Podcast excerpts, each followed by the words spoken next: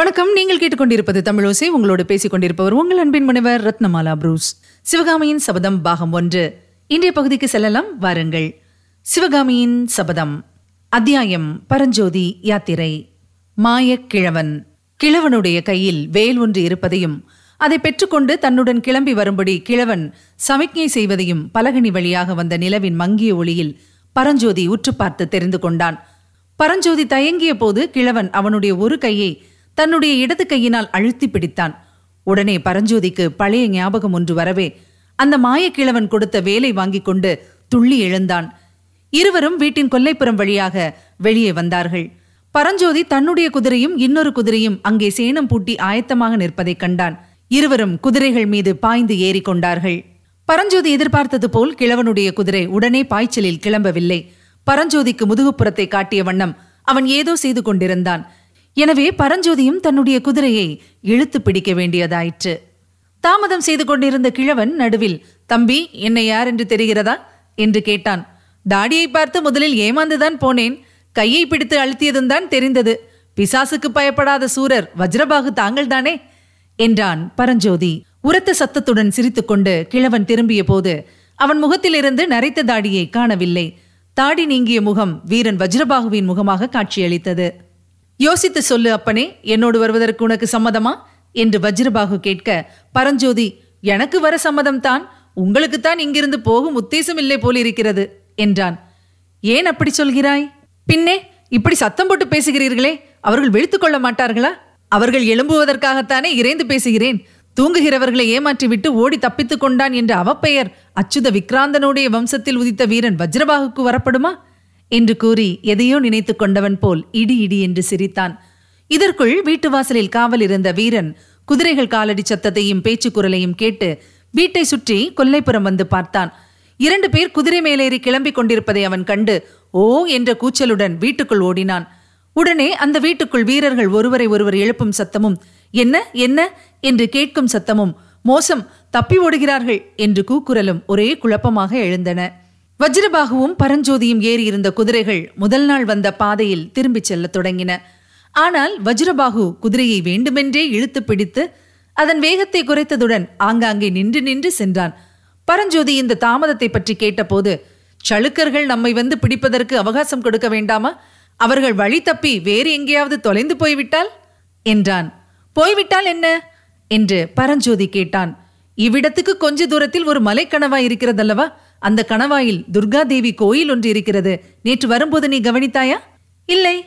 நீ எங்கே கவனிக்கப் போகிறாய்? உன்னுடைய கவனமெல்லாம் ஒருவேளை திருவெண்காட்டு கிராமத்திலே இருந்திருக்கும். என்ன சொன்னீர்கள்?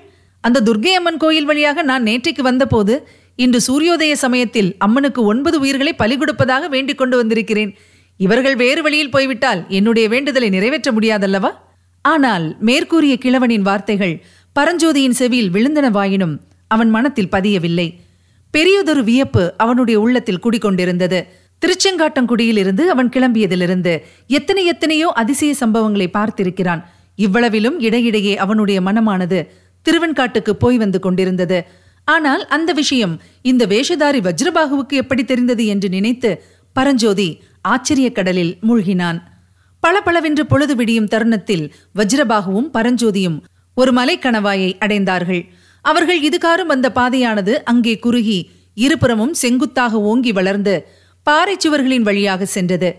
கணவாயை தாண்டியதும் ஒரு பக்கம் மட்டும் பாறைச்சுவர் உயர்ந்து இன்னொரு பக்கம் அதல பாதாளமான பள்ளத்தாக்காக தென்பட்டது. இந்த இடத்துக்கு வந்ததும் வஜ்ரபாகு தன் குதிரையை நிறுத்தினான். பரஞ்சோதியையும் நிறுத்தும்படி செய்தான். காலை நேரத்தில் குளிர்ந்த இளங்காற்று மலைக்கணவாயின் வழியாக ஜிலு ஜிலுவென்று வந்தது. பட்சிகளின் மனோகரமான குரல் ஒலிகளுடன் தூரத்திலே குதிரைகள் வரும் காலடி சத்தம் டக் டக் டக் டக் என்று கேட்டது.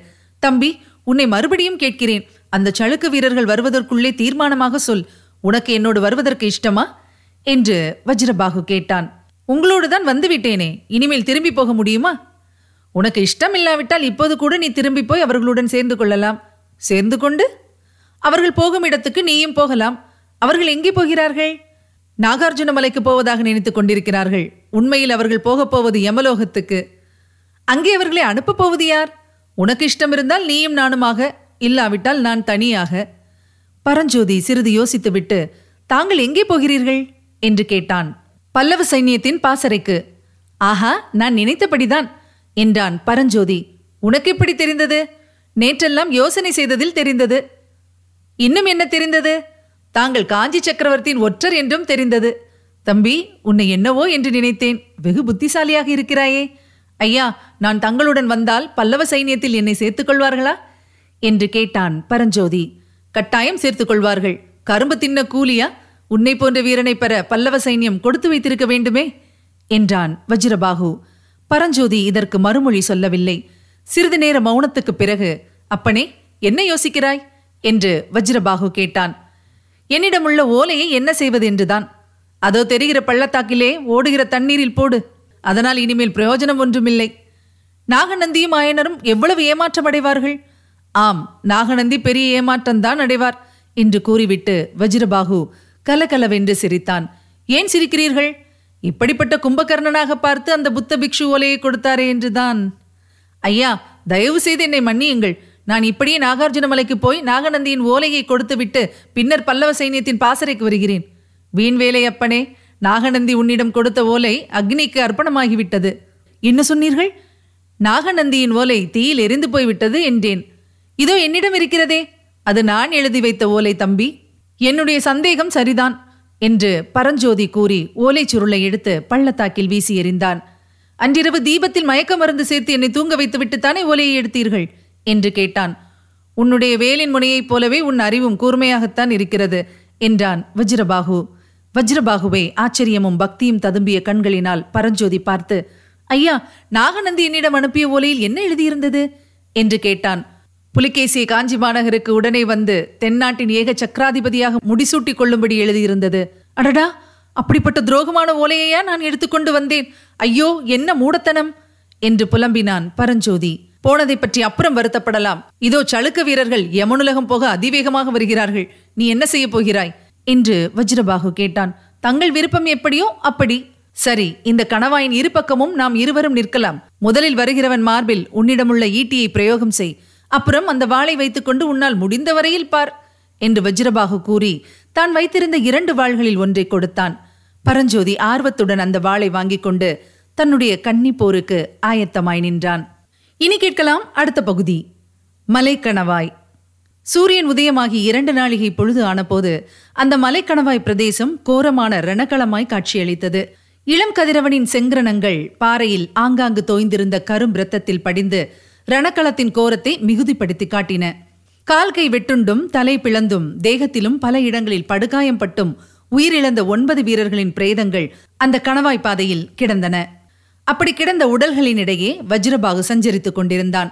அந்த உடல்களை அவன் புரட்டி பார்த்தும் அவற்றின் உடைகளை பரிசோதித்தும் எதையோ பரபரப்புடன் தேடிக் கொண்டிருந்ததாக தோன்றியது. சற்று தூரத்தில் ஒரு பாறையின் மீது பரஞ்சோதி உட்கார்ந்திருந்தான்.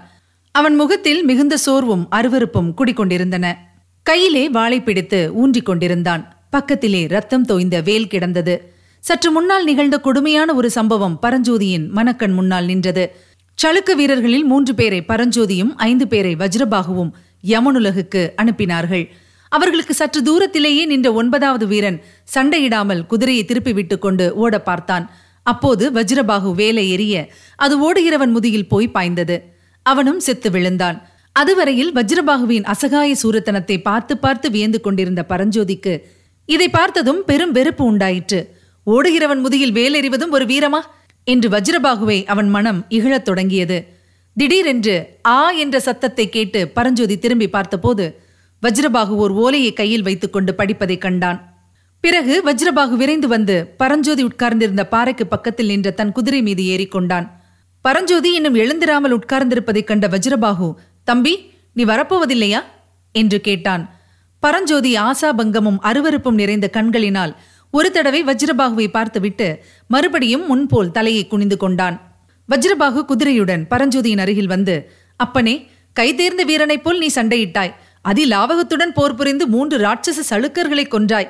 உன்னை பல்லவ சைனியத்தின் குதிரைப்படை தலைவனாக ஆக்க வேண்டும் என்று பல்லவ சேனாதிபதியிடம் சொல்ல எண்ணி இருக்கிறேன். இத்தகைய சோர்வும் சோகமும் உன்னை இப்போது பிடித்ததன் காரணம் என்ன? என்று கேட்டான். பரஞ்சோதி மறுமொழி சொல்லவும் இல்லை தலை நிமிர்ந்து பார்க்கவும் இல்லை. வஜ்ரபாகுவின் முகத்தையே பார்க்க விரும்பாதவன் போல் கிழக்கே மலைக்கு மேலே சூரியன் தகதகவென்று ஒளி வீசி சுழன்று கொண்டிருந்த திசையை நோக்கினான். வஜ்ரபாகு குதிரையை இன்னும் கொஞ்சம் பரஞ்சோதியின் அருகில் செலுத்திக் கொண்டு கூறினான் தம்பி உன்னை இந்த நிலையில் பார்த்தால் எனக்கு யாருடைய ஞாபகம் வருகிறது தெரியுமா? குருஷேத்திர போர்க்களத்தில் இருதரப்பு சைனியங்களும் வந்து யுத்தத்துக்கு ஆயத்தமாக நின்றன. யுத்தம் ஆரம்பிக்க வேண்டிய சமயத்தில் அர்ஜுனன் வில்லை தேர்தட்டில் போட்டுவிட்டு எனக்கு ராஜ்யமும் வேண்டாம் ஒன்றும் வேண்டாம் என்னால் யுத்தம் செய்ய முடியாது. என்று சோகமடைந்து விழுந்தான். உன்னை இப்போது பார்த்தால் அந்த அர்ஜுனனைப் போலத்தான் இருக்கிறது. அர்ஜுனன் என்ற பெயர் காதில் விழுந்த உடனேயே பரஞ்சோதி வஜ்ரபாகுவை நோக்கினான். அவனுடைய கண்களிலே சோர்வு நீங்கி ஒரு புதிய ஒளி சுடர்விட்டது. வஜ்ரபாகு நிறுத்தியதும் அப்புறம் என்ன நடந்தது? என்று ஆர்வத்துடன் கேட்டான். நல்ல வேளையாக அர்ஜுனனுக்கு கிருஷ்ண பகவான் ரதசாரதியாக அமைந்திருந்தார். பரமாத்மா அர்ஜுனனை பார்த்து அர்ஜுனா எழுந்திரு. நீ ஆண் பிள்ளை க்ஷத்ரியன். யுத்தம் செய்வது உன் தர்மம். கையிலே வில்லையிடு என்றார். இந்த மாதிரி இன்னும் பதினெட்டு அத்தியாயம் உபதேசம் செய்தார். அதனால் அர்ஜுனனுடைய சோர்வு நீங்கு மறுபடியும் ஊக்கம் பிறந்தது என்று சொல்லி வஜ்ரபாகு நிறுத்தினான். பிறகு? என்று பரஞ்சோதி கேட்டான். பிறகென்ன அர்ஜுனன் காண்டீபத்தை கையில் எடுத்து நானேற்றி சங்காரம் செய்தான். கிருஷ்ண பகவான் பாஞ்சசன்யம் என்னும் சங்கை எடுத்து பூம் பூம் என்று ஊதினார். உடனே மகாபாரத யுத்தம் ஆரம்பமாயிற்று. யுத்தம் எப்படி நடந்தது? என்றான் பரஞ்சோதி. லட்சணந்தான். இங்கே நான் உட்கார்ந்து உனக்கு பாரத யுத்த கதை சொல்லிக் கொண்டிருந்தால் இப்போது நடக்க வேண்டிய யுத்தம் என்ன ஆவது? என்று சொல்லிவிட்டு வஜ்ரபாகு தன்னுடைய குதிரையை திருப்பிக் கொண்டு அந்த மலைப்பாதையின் மேலே போகத் தொடங்கினான். பரஞ்சோதி துள்ளி எழுந்து வேலையும் வாளையும் எடுத்துக்கொண்டு தன் குதிரையின் மீது தாவி ஏறினான்.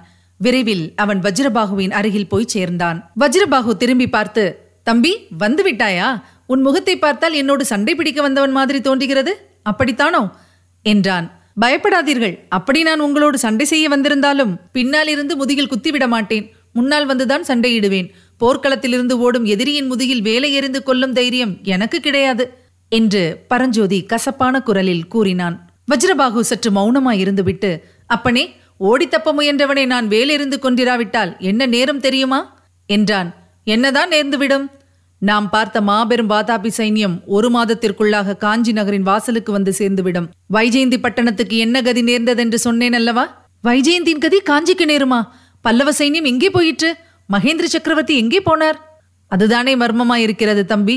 காஞ்சியிலிருந்து கிளம்பிய மகேந்திர பல்லவர் எங்கே போனார் என்பதுதான் யாருக்கும் தெரியவில்லை. அவர் இன்னும் பல்லவ சைன்யத்தின் பாசறைக்கு வந்து சேரவில்லையாம் என்றான் வஜ்ரபாகு. பரஞ்சோதி சற்று சும்மா இருந்துவிட்டு ஐயா அப்புறம் அர்ஜுனன் என்ன செய்தான் சொல்லுங்கள்? என்று கேட்டான். இதுவரை நீங்கள் கேட்டது சிவகாமியின் சபதம். பாகம் ஒன்று. வழங்கியவர் உங்கள் அன்பின் முனைவர் ரத்னமாலா புரூஸ். சிவகாமியின் சபதம் என்ற எமது இந்த ஒலிப்புத்தக முயற்சிக்கு நீங்கள் அளித்து வரும் அன்பும் ஆதரவும் எங்களுக்கு நிறைவான மனமகிழ்ச்சியை தந்து கொண்டிருக்கின்றது. தொடர்ந்து கேளுங்கள் நண்பர்களிடமும் பகிருங்கள் சப்ஸ்கிரைப் செய்ய சொல்லுங்கள். மீண்டும் அடுத்த பகுதியில் சந்திக்கலாம். இணைந்திருங்கள் மகிழ்ந்திருங்கள்.